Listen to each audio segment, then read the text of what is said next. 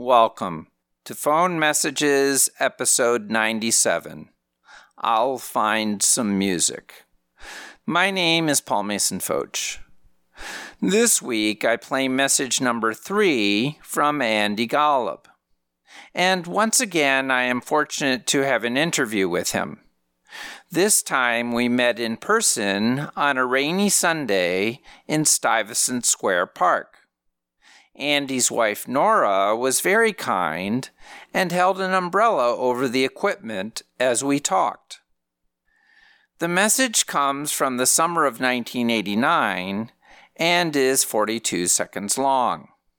Here we go. Hey, Paul. This is Andy.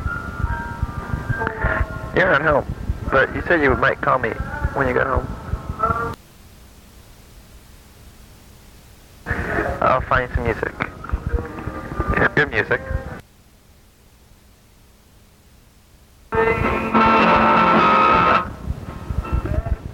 Uh, um, uh, it's seven, almost, well, not quite seven on the Monday. I saw you outside, and, well, I'll try to get back to you later. Bye-bye. Good luck with M. Bye-bye. I think I, I may have been um, trying to play music in the background. I think I, I saw got a, a new um, a new record at the time, and my um, microphone wasn't probably powerful enough to pick up in the background. So I was coming back out, turning the volume up or down, and trying to get uh, you to listen to a little snippet of what I was playing. I think it must have been a, a pretty lazy day. If it's uh, you know, seven o'clock on a uh, Monday, I'm calling you um, just to hang out because we lived uh, by each other. I think you were just like down and across, and so I must have like seen you come back through the, the back because the front yard was a, a parking lot. I think I was on the third floor, uh, allowing a huge amount of sun coming in, so it was like a sun blasted, you know, sort of tall ceiling, old loft like studio building with, you know, rambling stairs in the back. And then I, I also think we had, you know, some event. I, I remember hanging around with you and this young woman, Emily Rapp, who is likely the M. Um, I remember driving up to go to the, I think it was a Music Box Theater to see Todd Haynes' Karen Carpenter movie, which was a first-person narrative with her as a Barbie doll, as the actor, which was, you know, a pretty vicious portrayal of, of bulimia at that time. And you know, it, it, was a, you know a pretty gruesome depiction of like a pop star, you know, who's losing her battle with um, like depressions and, and self-image and, and all sorts of you know devastating images while having to be the picture perfect image of, of American youth. You, know, and then there was a lot of scenes of her, you know, sort of throwing up into a toilet, which was you know sort of innovative for film at that time to have a Barbie doll and then have a, a human perspective view of, of, of like all these actions. That film later became banned. Yeah, I, I, think there was copyright infringement issues, and the Carpenters sued for it, and it was sort of uh, disappeared forever. And then, you know, looking back, you know, I have like some odd recollection of like sitting with you, looking at the reader, and talking about it, and making a plan to go see the, the film. Todd Haynes was, you know, sort of at that point not really like made anything, you know, but I think they must have done a, a feature on it that uh, caught our attention. Because um, after that, you know, we've seen the career trajectory, you know, and have like a, um, you know, a secret satisfaction of having, you know, noticed him, you know, from early on. Now I have a good question I just thought of. Your brother is older than you, correct? By a year and a half. Yep. He chose to go to the University of Chicago. He he transferred in uh, the same year I came as a freshman. He had been at Hampshire College, and I think he wanted to move from, you know, the woods to a city. At the same time, I was, you know, sifting through different colleges. I think I visited Chicago and had a reasonably, like, you know, good impressions. Um, my brother at Hampshire had a really good friend uh, his freshman year who's from Chicago and he may have visited there. And, and so independently, we, we um, convened together into the city. Somehow, like, there's a question of who made the decision first, but it was really, like, oddly, like, simultaneous the first year we didn't spend all that much time. You know, he was really quite busy with his stuff, I guess, and I was like doing all the dumb freshman activities. And uh, we lived together my second year.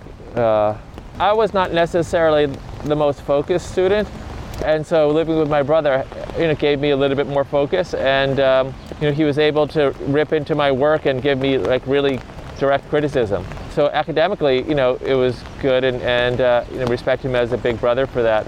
Um, you know, what's interesting about um, my year at Chicago was, you know, I'm Andy Golub, brothers David Golub, and there was like another set of brothers who are Golubs who are in my year and my brother's year. People would say, "Do you meet the Golub brothers?" And they say, well, "Yes, but I'd never met them." And it would be, you know, opportunities for interesting, you know, sort of like confusion and, and, and mistaken identities. Was Jonathan Golub was the older brother, and Mark Golub was uh, the younger brother. They were always around together because they were champion debaters, so they were always together practicing for some debate tournament. Mark lived in Burton Judson, where I had um, my meal, so we were in the same sort of group of, of friends. Uh, so I, I, got to know him pretty well. Uh, and in fact, at one point, you know, went on a road trip to visit his home in West Lafayette, Indiana.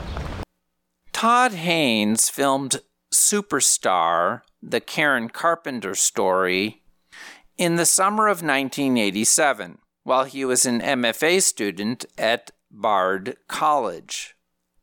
It appeared at the Toronto Film Festival in August of 1988, and after that had showings at a few art house theaters, including in Chicago. I found a listing in the Chicago Tribune for Friday, July 21st, 1989, at the Music Box Theater. So this is likely the day Andy, Emily, and I went to see the film. Superstar was prohibited from future exhibition in 1990 after Richard Carpenter won a copyright infringement lawsuit.